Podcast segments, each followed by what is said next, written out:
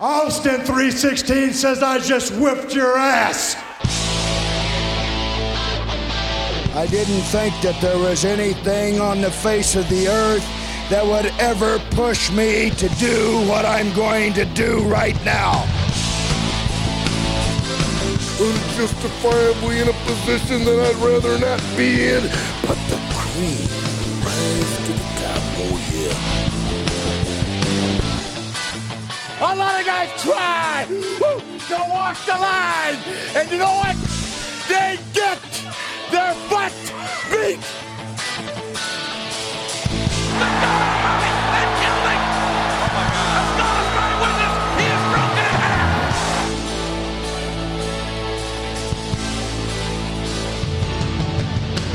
Hallå där och varmt välkomna ska ni vara till ytterligare ett avsnitt av Wrestlingpodden Ringside.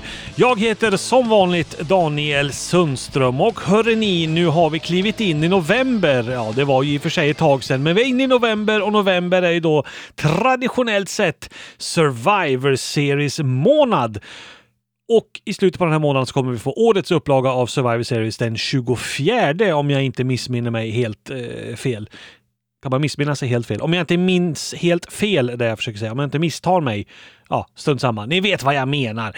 Hur som helst, innan dess så tänkte jag att vi skulle ta och ladda upp med att eh, prata lite grann om ett par äldre, nostalgiska, klassiska Survivor Series-galor. Eh, eh, för det är nämligen så att Survivor Series som gala, som koncept, ligger mig ganska varmt om hjärtat. Jag tycker att det är lite eh, charmigt med den galan, just det här konceptet med elimineringsmatcher och att det är lite osäkert med vem som egentligen ska vinna och kommer de här som bildar lag med varandra kunna hålla, hålla sams hela tiden eller vad kommer att ske? Det blir lite annorlunda. Det är inte bara en rak serie matcher. Nu har det det här konceptet sett lite annorlunda ut genom åren visserligen. Men själva grundkonceptet är någonting som tilltalar mig. Man skulle kunna dra parallellen eh, till Royal Rumble också som har en väldigt eh, egen eh, karaktär så att säga. Så att ja, Survivor Series, det diggar jag och därför tänkte jag att vi tar och laddar upp genom att eh, ta och titta på eh, en av de allra, allra första Survivor Series-galningar, nämligen den första, den som drog igång alltihopa, den från 1987. Så häng med!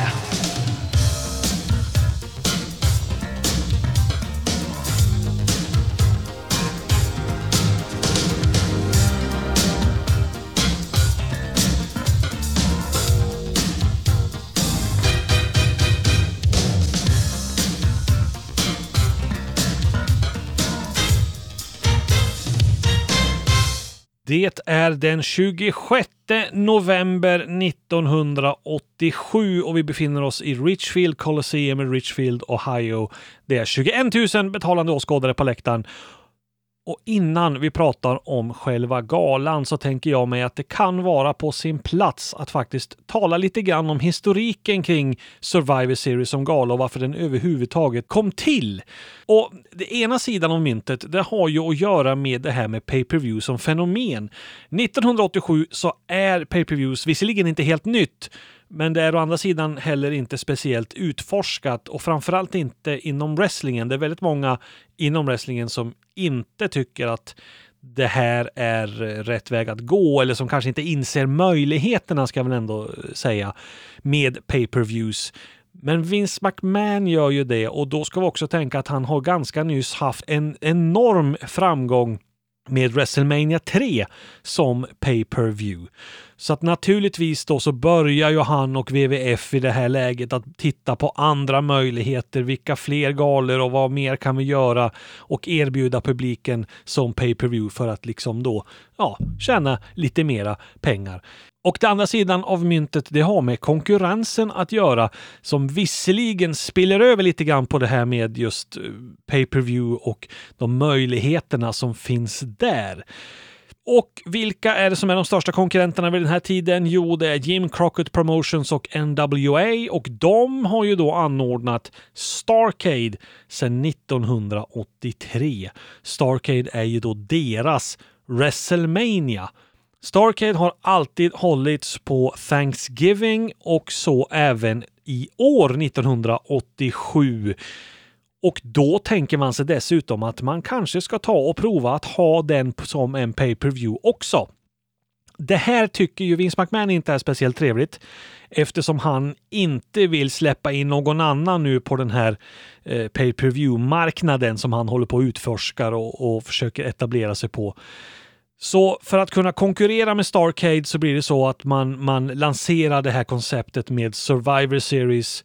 Vi ska ha elimineringsmatcher. Det kommer vara en mängd brottare med på galan, nästan hela rostret faktiskt. Och de ska, kan publiken då få se live på tv i detta unika koncept med elimineringsmatcher. Men för att liksom bara driva hem poängen och försöka konkurrera ut Starcade. Och det här kan han ju göra då med, med eh, ganska gott självförtroende med tanke på hur bra det gick med WrestleMania 3. Så lägger han galan på Thanksgiving och tänker sig att då kommer folk välja Survivor Series istället. Sedan så är jag lite osäker på om det blir en ändring i schemat eller om det hela tiden var tänkt att vara så. Men det visar sig i alla fall att Starcade kommer att gå tidigare under dagen. Och det här ger ju Vince McMahon några, lite problem därför att här öppnar det då upp en möjlighet för vanligt folk att om man vill se wrestling på Thanksgiving då kan man titta på Starcade först tidigt på dagen och sen så kan man då spendera kvällen med att eh, äta middag och umgås med familjen i lugn och ro så att säga. Och då kommer det innebära att man liksom väljer bort Survivor Series för då har man ju redan sett wrestlingen. Ja, det här är som sagt ett problem för Vince McMahon. Så han gör naturligtvis det enda rätta och det är att eh, börja med lite utpressning helt enkelt. Han kontaktar de här tv-bolagen som tillhandahåller pay per view-tjänsten och säger att om ni erbjuder Starcade på Thanksgiving, då kommer ni inte att få erbjuda WrestleMania 4 sen när det blir dags för det. Och titta hur bra det gick! Med WrestleMania 3. Vill ni verkligen missa den kassakon? Och nej, det ville de inte. Så väldigt, väldigt få av de här tv-bolagen behöll Starcade som ett erbjudande till sina, till sina kunder. De flesta släppte Starcade och erbjöd bara Survivor Series. Och det betyder då att eh, den här tävlingen, om vi nu kan kalla det för så, mellan Survivor Series och Starcade blev inte mycket till en match. Eh, utan de flesta som ville se wrestling, de hade bara Survivor Series att eh, välja på. Och så blev det. Och eh, om vi då ska prata om själva galan så kan vi konstatera att eh, WWF redan direkt inledningsvis driver hem hela den här poängen med att den här galan går inte att missa. Här gäller att vara med redan från början. Därför man skickar in rätt, eh, rätt så tunga namn faktiskt. Vi kommer få se Randy Savage som nyligen har blivit babyface, Ricky Steamboat och Jake the Snake Roberts. De har med sig Hacksaw Jim Duggan och Brutus Beefcake. De möter eh, Honky Tonk Man som är regerande interkontinentalchampion, Harley Race, Ron Bass, Danny Davis och Hercules. Och eh, Det här tycker jag faktiskt är ett rätt intressant grepp för att i normala fall vid den här tiden så brukar ju så att säga matchordningen på galorna generellt sett reflektera också vilken så att säga position eller ställning man har i förbundet. Så att ju, eh, ju populärare man är och ju viktigare man är desto senare på, på showerna brukar man få brottas. Återigen då, generellt sett, naturligtvis finns det ju undantag. Men här så skickar man in de här, framförallt då Savage, Steamboat och Jake Snake Roberts redan i öppningsmatchen. Så de som sitter hemma och tänker att det här kommer kanske bli något speciellt, de får det här kastat i ansiktet på en gång och tänker att oh shit, nu är vi igång. Eh, så det tycker jag faktiskt är ett, eh, som sagt, ett intressant grepp från WWF. Så liksom man, man, man hookar publiken redan på en gång. Vad kan vi säga här då? Bygger det här på några fejder? Ja, det gör det. Eh, de flesta kretsar faktiskt kring Honky Tonk Man. Men jag ska nämna det att eh, det finns faktiskt en ganska ny fade här också mellan Harley Race och eh, Hacksaw Jim Duggan. Men det är kring Honky Tonk Man som det liksom kretsar. Dels har han ju en, eh, en fade med Jake Roberts, eller har åtminstone precis haft. De möttes ju på WrestleMania 3 efter att Honky Tonkman hade då slagit ner eh, Jake Roberts med sin gitarr i Roberts Snake Pit. Den matchen på WrestleMania 3 vinner ju Honky Tonkman genom att fuska. Det är någon roll-up och han håller tag i repet och så vidare. Han har också en fade med Ricky Steamboat eftersom det är Steamboat som han har tagit interkontinentalbältet av naturligtvis också då genom att fuska eh, Steamboat som då tog bältet på WrestleMania 3 från Randy Savage. Och varför är då Randy Savage med på den här sidan? Ja, som jag sa så är han nybliven babyface. Och det kretsar också kring Honky Tonkman därför att Honky Tonkman så fort han vann bältet proklamerade ju stolt att han var the greatest intercontinental champion of all time. Och det här hade ju då Randy Savage några synpunkter på naturligtvis. Vilket ledde till en match mellan de här två som sen slutade med att Heart Foundation kom in och så är de tre mot en mot Randy Savage och spöar upp honom. Och eh, Heart Foundation håller fast Savage så att eh, Honky Tonkman kan nita honom med gitarren och så vidare. Eh, och det här gör ju då att Randy Savage blir en babyface. Så att av de här tre fejderna så är det väl den med Randy Savage som är så att säga hetast här. Men att han har eh, en gås oplockad med tre av de här på den andra sidan, det råder inga tvivel om. Eller snarare, de har en gås oplockad med honom. Eh, så där har vi liksom själva, själva uppläggen för, för den här matchen. Sen finns det ju eh, ett gäng stångkorvar också som HH skulle ha sagt i den här matchen och lyckligtvis så är det ju faktiskt några av dem som försvinner redan från början. Efter fyra och en halv minut så får vi faktiskt den allra första elimineringen i Survivor Series-historien. Då är det både Harley Race och Jim Duggan som åker ut för de är nämligen uträknade utanför ringen. Som jag sa så har de här en fade med varann och jag tycker att det här eh, så bygger man vidare på den faden faktiskt rätt så snyggt. De hamnar utanför ringen och så fortsätter de att kurras där och blir uträknade. Och det var rätt snyggt gjort och det slutar med att liksom deltagare från båda teamen får slita isär de här och, och hålla dem borta från varandra. Men det betyder alltså att vi är nere mot 4 mot 4 eh, och dessutom så blir vi av med de här två som inte är speciellt bra brottare. Hacksaw är ju, har väl aldrig varit någon riktig skönbrottare och, och, är ju mer en brawler och Harley Race här 1987, han har ju definitivt sina bästa år bakom sig om man säger så. Så att eh, ja, det gjorde mig absolut ingenting att de här försvann och dessutom så tyckte jag att de försvann på ett sätt som faktiskt funkade rätt bra. Sen eh, några minuter senare, då har vi hållit på i ungefär sju minuter, då är det Ron Bass som blir eliminerad och han åker ut efter ett high knee från Brutus Beefcake. Så att det är tre stångkorvar som åker ut här eh, bland de första och det gör mig ju ingenting alls kan jag ju säga. När Beefcake har haft ut Ron Bass så blir det faktiskt en rätt snygg sekvens eh, därför att så fort han reser sig upp så kommer Hercules och attackerar honom bakifrån. Och det är ju för att liksom understryka det här med att det, det, det, finns inga viloperioder. Så fort någon har åkt ut, då är det bara för, för nästa person att hoppa in och så fortsätter matchen. Och eh, då kan man då sen spendera ett antal minuter med att bearbeta Beefcake och framförallt så är det ju Hercules och Honky Tonkman som gör detta. Och eh, när Honky Tonkman då är inne så, så eh, försöker ju Beefcake till slut på någon slags comeback.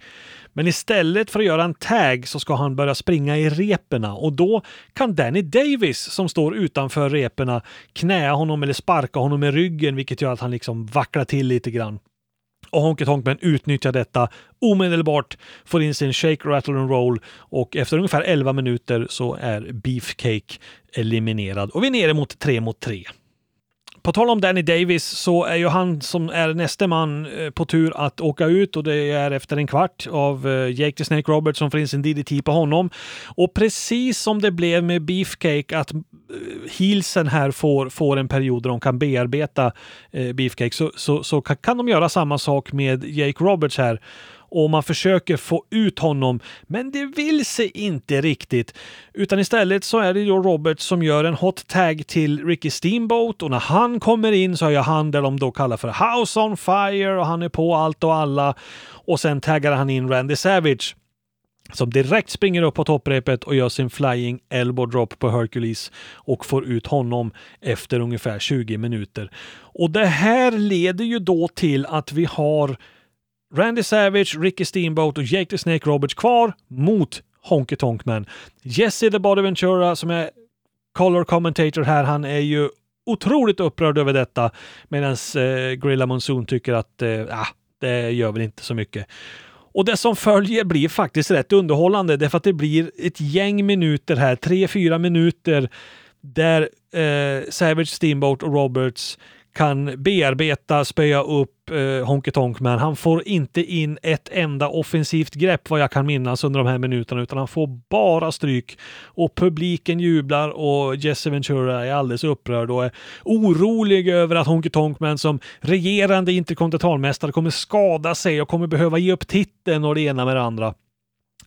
Och sen efter ungefär 24 minuter, då tar matchen slut. Då är det Randy Savage som ger Honky Tonkman en eh, atomic drop. Och Honky Tonkman tippar då ut över topprepet och hamnar utanför ringen och omedelbart så liksom tar han åt sig interkontinentalbältet och kutar ut, höll jag på att säga. Han, han ger sig ut ganska raskt mot omklädningsrummen tillsammans med Jimmy Hart och blir alltså då uträknad. Och det här skulle man ju då kunna tycka är ett antiklimax. Att man vill ju se de här killarna få revansch på Honky Tonk Man och så får vi då det här nästan icke-slutet på matchen. Men jag tycker att det här funkar utomordentligt bra. Därför att de får ju sin revansch på Honky Tonk Man på det sättet att han inte får in något offensivt grepp överhuvudtaget. De kan spöa på honom i flera minuter. Samtidigt som man sen bygger vidare på Honky Tonkmans den här fega karaktären som gör allt han kan för att antingen vinna matcherna eller för att liksom komma undan. Och här kommer han undan genom att bara gå därifrån. Så jag tycker faktiskt det här funkade rätt bra. Jag tycker det här var en jättebra öppningsmatch. Den började i väldigt högt tempo. Sen halvvägs igenom när den liksom har lugnat ner sig lite grann. Eh, vi har fått bort några brottare och sådär och, och då, då kommer den ner i tempo och, och sen så, så, kan man också se, med tanke på vilka deltagare vi hade i den här matchen, så var det väl kanske helt rätt att det var just Randy Savage och Ricky Steamboat och Jake Roberts som fick vinna. Det var ju de tre som var stjärnorna här. Men en väldigt bra öppningsmatch måste jag säga. Speciellt efter de här första kanske 7, 8, 9, 10 minuterna. Det vill säga första halvan när liksom de här stångkorvarna har försvunnit och vi kan få lite mer brottning. Eh, men, men två tummar upp av två möjliga faktiskt. Match nummer två är en dammatch och det är ju någonting som inte var sådär jättevanligt vid den här tiden, framförallt inte i WWF. Och när man ropar ut också att det ska bli en dammatch så tyckte jag mig också kunna höra att det var lite burop från publiken. Att ja, det här vill vi väl ändå inte riktigt se. Eh, lyckligtvis skulle de vända Eh, under matchens gång och eh, vi kommer väl återkomma till det alldeles, alldeles strax. Deltagarna i den här matchen i alla fall, det är Women's World Champion Sensational Sherry som bildar lag då med Dawn Marie, Donna Cristianello och tag team-världsmästarna Lelani Kai och Judy Martin som brottas som Glamour Girls. De möter Fabulous Moolah som kanske är väl det mest kändaste namnet i den här matchen vid sidan av Sensation Sherry. Moolah har med sig Velvet McIntyre som kanske inte heller är helt okänd. Och sen också då Rockin' Robin och anledningen till att publiken kommer att vända i den här matchen, nämligen Jumping Bomb Angels, Noriyu Tateno och Itsuki Yamazaki de kommer att chocka och imponera på de flesta kan jag säga. Vad gäller fejder här så finns det inte mycket att tala om. Det är Sensational Sherry och Fabulous Moolah som har en fade. Moolah var champion, Sherry tog bältet av henne. Det finns någon uh, story här om att Moolah också då skulle vara någon slags mentor för Sensational Sherry. Och, ja, det är det som är upplägget helt enkelt. Mer än så finns det inte. De andra är liksom med som utfyllnad. Och det märks också rätt tidigt, därför att den första elimineringen kommer efter knappt två minuter redan. Velvet McIntyre gör en victory roll på Donna Christianello som får liksom gå ut i omklädningsrummet och börja duscha direkt. Och det här har försiggåtts också väldigt många snabba tags ifrån Team Mola. Det var liksom en tag in, gör någon spark eller slag eller grepp, tagga in någon annan, in och ut, in och ut och sen kommer då den här Victor Rollen från Velvet McIntyre. Så det var faktiskt rätt snyggt och effektivt måste jag säga. Nästa dam att försvinna är Dawn Marie. Hon försvinner efter fyra minuter. Då har hon råkat ut för en high cross body av Rockin' Robin. Och eh, som tack för det så kommer Rock'n'Robin också att åka ut. Hon åker ut som dam nummer tre här eh, efter ungefär sju minuter. Då är det Sensational Sherry som gör en suplex på henne och kan få fallseger. Och precis innan det här så har vi då fått sett Jumping Bomb Angels vara inne i ringen lite grann. Och eh, det de gör då hör man också dels på Gorilla Monsoon och Jesse Ventura att oj då, det här var någonting lite extra. Men också på publiken och mer skulle det komma av dem. Men vi, vi, vi kommer dit. Sedan så chockas egentligen alla av nästa eliminering och, och, jag tycker faktiskt att det här var väldigt snyggt därför att det understryker just det här som det jag tycker Survivor Series ska vara och det som det kanske inte riktigt är alla gånger nu för tiden, nämligen oförutsägbart. Att vad som helst ska kunna hända, vem som helst ska kunna vinna en sån här match. Därför att nästa brottare att åka ut ur den här matchen, det är Fabulous Moolah. Hon råkar ut för en double clothesline av Glamour Girls där den ena eh, eller Lani Kai står utanför repen så att det är lite, lite fusk här. Eh, och sen kan Judy Martin få då pinfall-seger på henne och Fabulous Moolah ryker alltså halvvägs genom matchen. Och ännu mer chockartat blir det ett par minuter senare därför att då är det faktiskt damvärldsmästaren Sensational Sherry som åker ut och det är Velvet McIntyre som återigen gör en victory roll och eh, får ut Sensational Sherry och då har vi brottats i ungefär en kvart. Så på bara ett gäng minuter här, tre, fyra minuter, så har vi faktiskt blivit av med de här, med två av de största namnen i den här matchen. Och då har vi liksom kommit ja, lite mer än halvvägs, två tredjedelar ungefär. Men det understryker att Survivor Series är oförutsägbart och vad som helst kan hända. Kontrasterna då mot första matchen där de givna namnen var också de som vann, åtminstone i mitt tycke var de givna. Men inte så här. Och det tycker jag är intressant, för att det öppnar upp helt plötsligt möjligheterna för att vem som helst av de som är kvar ska kunna vinna nu när de här mest etablerade namnen är borta. Jättebra bokat måste jag säga. Och för Velvet McIntyre så har ju då den här victory rollen varit ett vinnande koncept. Så att hon kommer ju försöka sig på det här en tredje gång, den här gången på Lelani Kai. Men Lelani Kai lyckas ju blockera den här och eh, istället få fallsegern på Velvet McIntyre så hon är nästa brottare att försvinna. Och vilka är det då vi har kvar? Jo, det är just Lelani Kai, Judy Martin, alltså Glamour Girls och så har vi då Itsuki Yamasaki och Noroyo Tateno, det vill säga Jumping Bomb Angels. Så vi har de här båda tag-teamen kvar och inte någon av de andra och det tycker jag också är väldigt intressant bokat. Men det finns faktiskt en poäng med det för det som händer inom loppet av bara två minuter ungefär, det är att Jumping Bomb Angels lyckas få ut Lelani Kai och Judy Martin. Det är efter en diving crossbody på Lelani Kai och en flying clothesline på eh, Judy Martin. Och det gör att Jumping Bomb Angels de vinner matchen, de har imponerat på allt och alla och, och jag, ska väl säga så här också. Ja, de imponerar med tanke på vilka de har runt omkring sig. Och för att vara 1987 så tror jag nog att de var också rätt imponerande. Däremot med tanke på den dambrottningen som vi är vana att se idag så tycker jag inte att de, åtminstone inte i den här matchen, sticker ut något nämnvärt. Men med tanke på som sagt det motståndet och de andra brottarna som var i ringen under den här matchen så absolut, då är de överlägset bäst.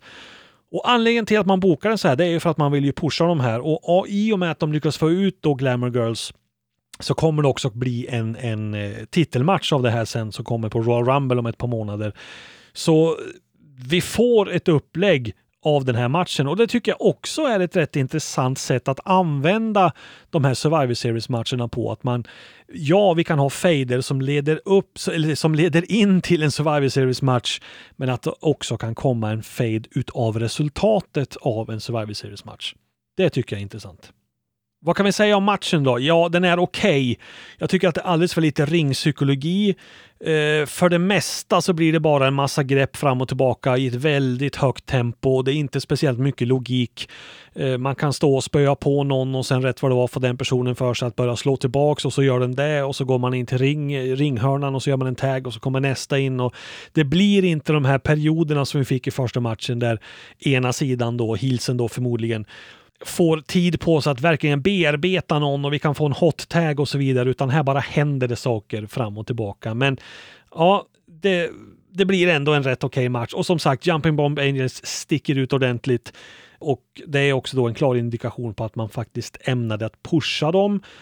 Men jag tror att, eh, ja, tittar jämför man med vad som finns idag så, så, så, eh, vis, så gör de inte någonting som är jättespektakulärt deras vinst här i alla fall understryker ju, precis som jag sa också, att Survivor Series är oförutsägbart.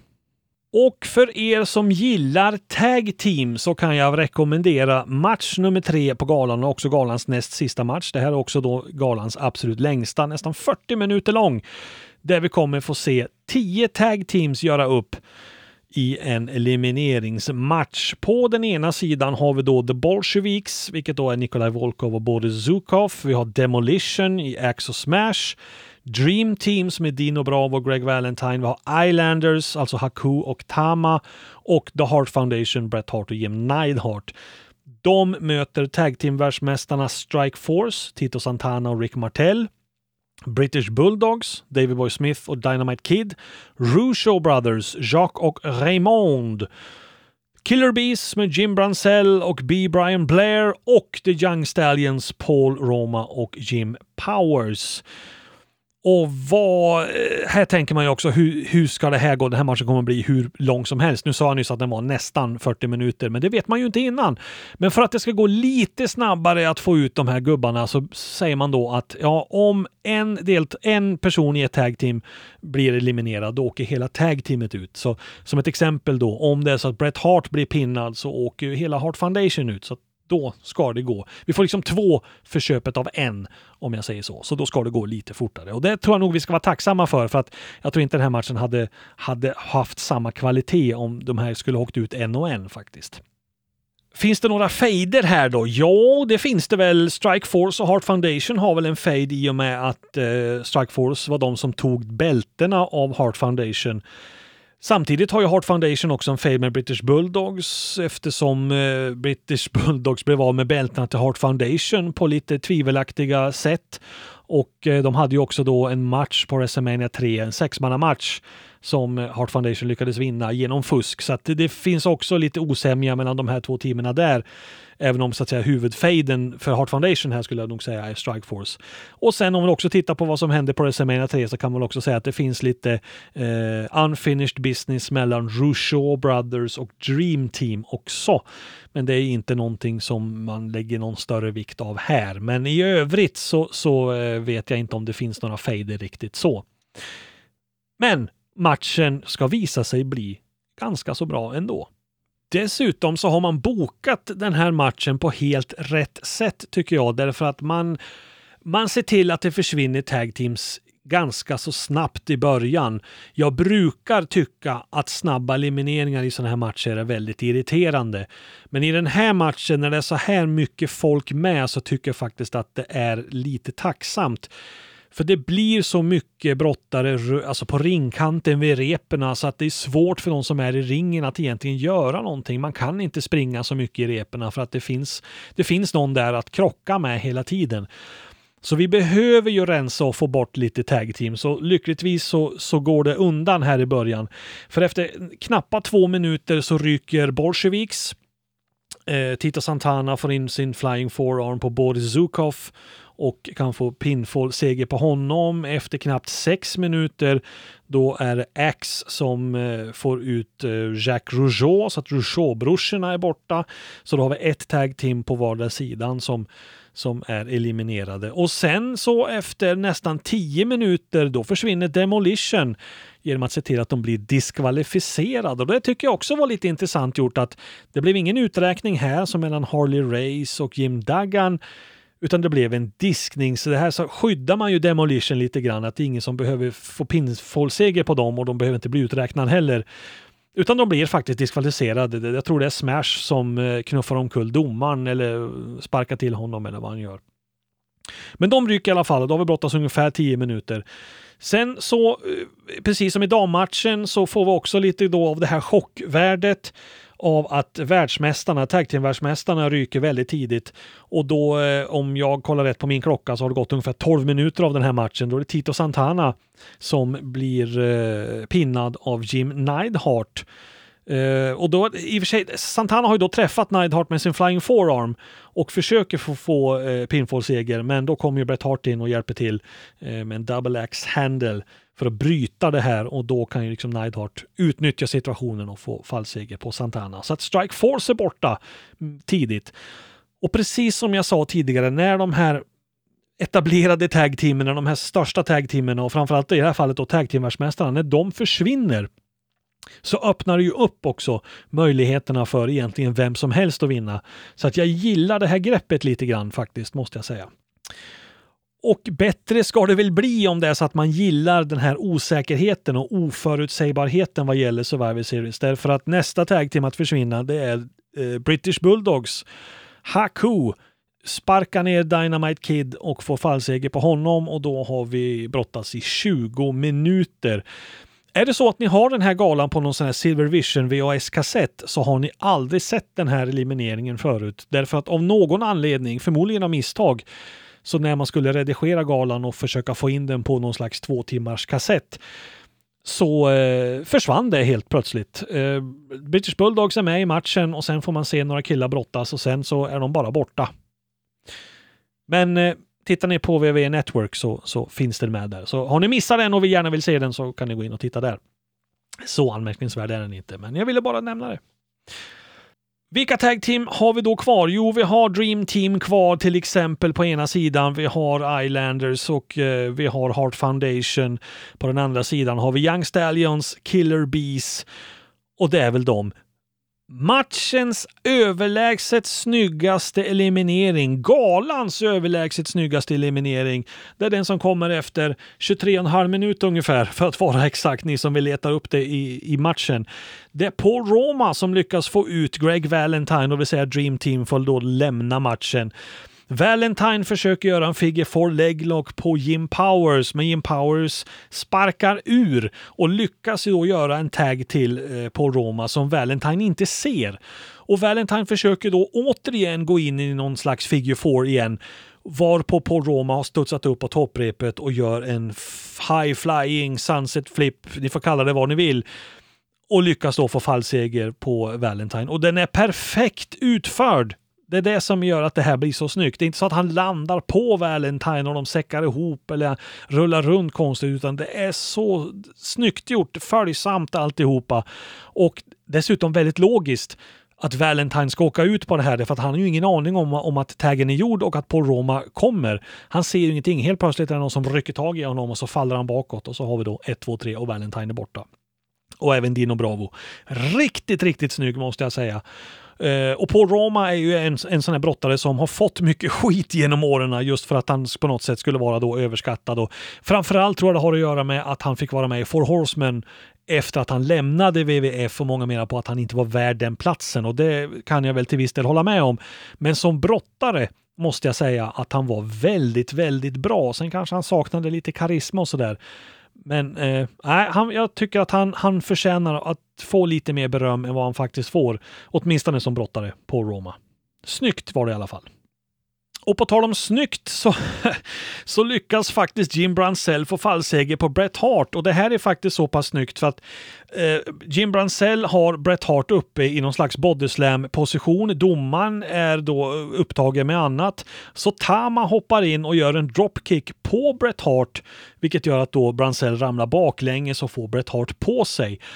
Och då tror man ju att oj då, nu, nu, nu blir det här som en high cross body nästan och nu kommer ju Bransell att åka ut och Jim Neidhart vänder sig om vid ringkanten och jublar och gestikulerar mot publiken och så vidare. Men det visar sig ju att Bransell har ju momentum så han landar och roterar runt och hamnar ovanpå Bret Hart och får då in fallsegen eh, till Jim Neidharts stora förvåning och även till Bret Harts. Eh, det var riktigt snyggt gjort tycker jag. Eh, och även just chockmässigt så, så, tycker jag också att det funkade väldigt bra och helt plötsligt så får då Heart Foundation lämna, vilket gör att det har eh, Islanders kvar ensamma på sin sida mot eh, Killer Bees ska jag säga och The Young Stallions. Och då är frågan då vilket av de här tre teamen är det som kommer att vinna? Jo, det kommer faktiskt att bli Young Stallions och Killer Bees. De får brottas i ett gäng minuter faktiskt eh, med Islanders innan vi får matchens eh, avslutning. Och den kommer åt, den är lite kontroversiell. Jesse DeBarventura, han håller på att gå bitar över det här medan Gorilla Monsoon tycker att det var väl helt okej okay gjort. Killer Bees har ju lite grann som en gimmick vid den här tiden att eh, i slutet på matcherna så tar man på sig gulsvarta masker så att man inte ska se vem som är vem och så byter man gubbe in i ringen och kan liksom förvirra motståndarna på grund av det och vinna sina matcher. Och så gör man också här. Där eh, Brian Blair, som egentligen är den som är olaglig i ringen då, eh, gör en sunset flip över topprepet på Tama och så kan man då få sin fallseger. Och det blir naturligtvis stora protester, men eh, Killer Bees och Young Stallions vinner. Och det här skulle jag vilja säga är ju nästan på nivå med eh, Martianetti och One, Two, Three som vann sin Survivor-match 93 just det här med att det är två tag team som, som eh, framförallt Young Stallion som ligger ganska långt ner i rangordningen. Killer Bees var populära men var väl aldrig i någon titelbild så och inte Islanders heller egentligen för den delen. Men det är de tre tag teamen som är kvar och det är de här två tag teamen som vinner. Det är inte världsmästarna Strike Force, det är inte de forna världsmästarna Heart Foundation, det är inte eh, British Bulldogs, det är inte ens Demolition som eh, i och för sig var det här laget var ganska nya och inte hade arbetat in sig. Men det understryker återigen att Survivor Series är riktigt oförutsägbart och jag gillar det. Och den här matchen blir faktiskt bra. Andra halvan på den här matchen tycker jag är fenomenal när vi har fått bort några av de här tag-teamen och det blir lite lättare att se vad som händer i ringen. Eh, och det är också bra brottning. Det blir aldrig riktigt tråkigt eftersom man kan tagga in en ny fräsch person hela tiden och det byts ut eh, i ringen eh, regelbundet så att det blir aldrig långtråkigt heller. Så att, ja, jag gillar den här matchen faktiskt och, och jag måste säga att eh, trots att den är nästan 40 minuter lång så tycker jag att den är klart sevärd. Så om ni ska se någon match från den här gardan så lutar jag nog åt att säga att det är nog den här ni ska se. Framförallt om det är så att ni gillar tag team-brottning. Gillar ni till exempel Randy Savage eller Steamboat eller Jake Roberts, ja då ska ni nog se första matchen hellre. Eller om ni gillar någon i main eventet som jag kommer till så ska ni kanske se den. Men, men gillar ni tag team-brottning och eh, så, så, så kan jag rekommendera den här. Och dessutom, någonting som jag gillar här, det är vilken enorm tag team-division WWF hade vid den här tiden.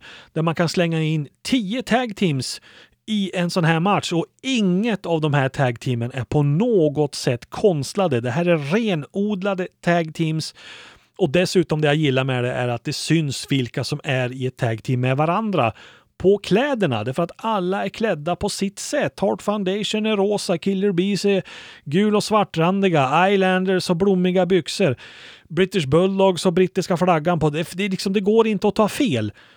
Och tio tag teams. Det är en jättestark tag team-division, även om alla tag teamerna inte är liksom wow, super, super, på någon supernivå.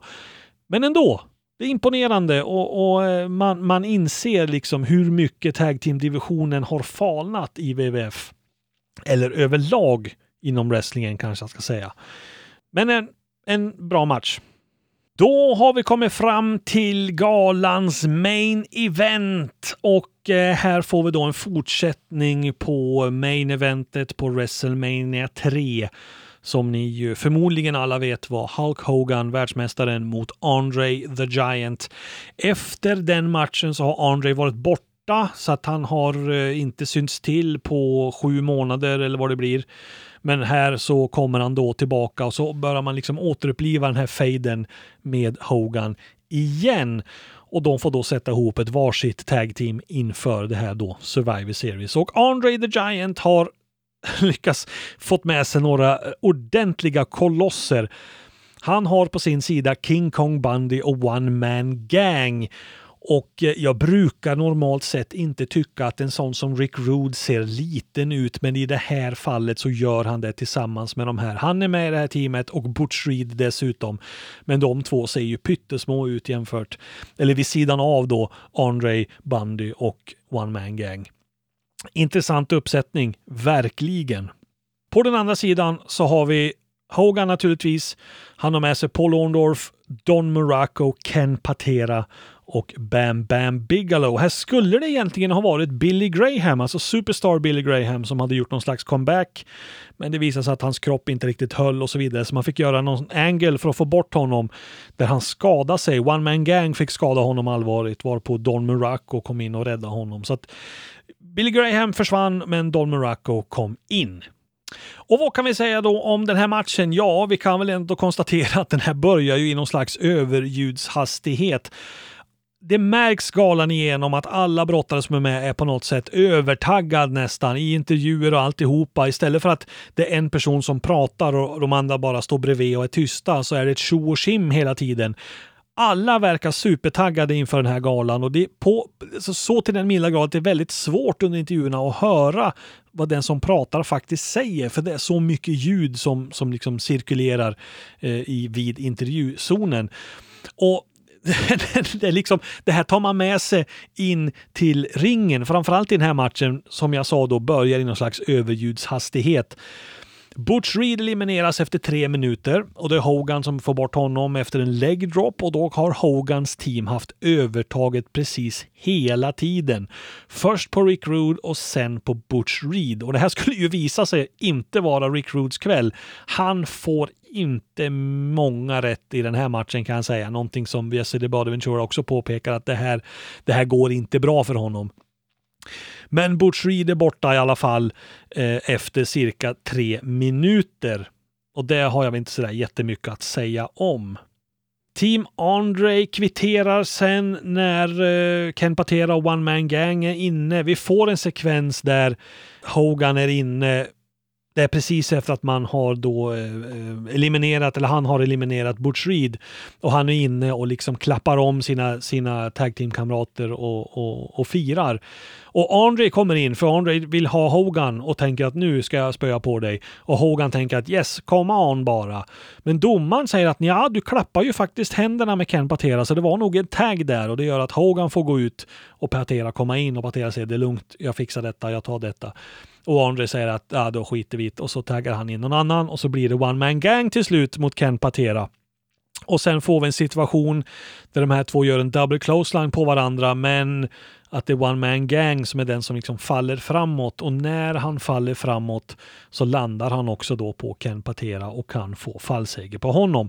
Där får vi då också då kvitteringen och vi har fyra mot fyra. Rick Rude lyckas faktiskt också stå för en eliminering. Efter eh, drygt 10 minuter så får han ut Paul Orndorff efter att Paul Orndorff har försökt göra sin piledriver på Rick Rude. Men han blir då klubbad i bakhuvudet av King Kong Bundy vilket gör att han liksom blir vimmelkantig och vacklar till. Och eh, Rick Rude gör en roll-up på eh, Paul Orndorff och kan få ut honom. Detta hjälper ju inte Rick Rude speciellt mycket därför att eh, knappa minuten senare så är det Don Muraco som, som eh, får ut Rick Rude efter en power slam och då har Rick Rude varit inne i ringen väldigt länge och han har i princip nästan bara fått stryk dessutom. Så eh, under de här 12 minuterna eller vad det nu blir som han är med i den här matchen och de gångerna han är i ringen, Rick Rude, så är det, det är nästan som man tycker synd om honom. Därför att han får nästan inte in ett enda offensivt grepp under hela matchen. Eh, vilket är lite ovanligt att se. Men eh, ja, nu får han gå vidare i alla fall. Don Morocco faller sen offer för Andre the Giant. Nu är han visserligen utanför ringen, men han passar på att ge eh, Don Morocco en headbutt i alla fall, vilket gör att han då knockas naturligtvis. Och så kan One Man Gang då eliminera honom väldigt kort efter att Morocco hade haft ut Rick Rude. Så att här går det undan kan jag väl ändå säga. Men här så kommer vi då in i en liten period där det liksom så att säga stagnerar sig. Och nu kan vi prata chockvärde igen. Vi kan prata oförutsägbarhet igen. Därför att det som händer sen är nämligen det att världsmästaren Hulk Hogan blir eliminerad. Då har vi brottas i, inte riktigt 20 minuter, men någonstans vid 18-19 minuter skulle jag tro. Och det som händer är att han blir uträknad och eliminerad. Och det här gör man faktiskt ganska så snyggt. Han hamnar utanför ringen och han, eh, han håller på och, och um, slåss med eh, King Kong Bundy och One Man Gang. Som, eh, de lyckas liksom distrahera Hogan tillräckligt länge och hålla honom så pass upptagen så att han hinner inte tillbaks in till ringen innan han blir uträknad. Och det här gör att eh, de som vi har kvar i matchen nu, det är Andre the Giant, King Kong Bundy, One Man Gang, de här tre bjässarna och bjässen på andra sidan, Bam Bam Bigelow, ensam mot tre stycken. Naturligtvis drar man paralleller här till det som hände med Honky Tonk Man, men Bam Bam är ju babyface så han kommer ju naturligtvis inte att ge sig av frivilligt härifrån. Och det ska han väl kanske inte göra heller. Han har visserligen oddsen emot sig, men han kämpar ju ändå på och lyckas faktiskt få ut King Kong Bundy efter drygt 20 minuter efter en slingshot splash när eh, King Kong Bundy försökte göra sin avalanche i ringhörnan men Bam Bam rullade undan och sen kan han då göra den här splashen på King Kong Bundy och få ut honom. Och sen så eh, då kommer ju One Man Gang in och ska fortsätta och avsluta Bam Bam. Men eh, när då One Man Gang så att säga missar en splash, jag undrar om han inte är uppe på topprepet One Man Gang och missar, så kan Bam Bam liksom bara rulla över och lägga armen över One Man Gang och få ut honom också efter cirka 23 minuter. Och eh, vid det laget så har ju publiken liksom vaknat till det här som de trodde skulle vara helt omöjligt. Men helt plötsligt har Bam Bam fått ut två av de här jättebjässarna. Kanske finns det lite hopp? Nej, det finns det inte. För det är Andre som är kvar och Andre kommer in och han mörbultar ju Bam Bam. Bam Bam försöker liksom rulla och hålla sig undan och liksom få tillbaka någon slags energi i kroppen för att kunna göra någon comeback på, på, på Andre. Men det går inte. Andre gör någon slags butterfly suplex efter 24 minuter på Bam Bam och, sen, och täcker honom och Bam Bam kan inte sparka ur och blir därmed eliminerad. Och Andre vinner matchen. Han är den första som blir så att säga ensam segrare i en Survivor-match. Och jag måste säga, jag tycker att man använder Andre på helt rätt sätt. Han är inte inne mer än vad han behöver. Bam Bam på slutet får imponera genom att ha ut två av de här bjässarna och han är också helt fenomenal på att visa hur pass slutkörd han blir av detta. Så när Andre sen kommer in, ja, då finns det inte mycket kvar i Bam Bam att sätta emot. Riktigt, riktigt snyggt gjort. Och återigen då det här med oförutsägbarheten att det var inte Hogan och Andre kvar på slutet och, och, och utan Hogan åkte ut lite tidigare snyggt måste jag säga. Sen kan vi ju naturligtvis inte avsluta en gala med eh, en heel som eh, vinnare.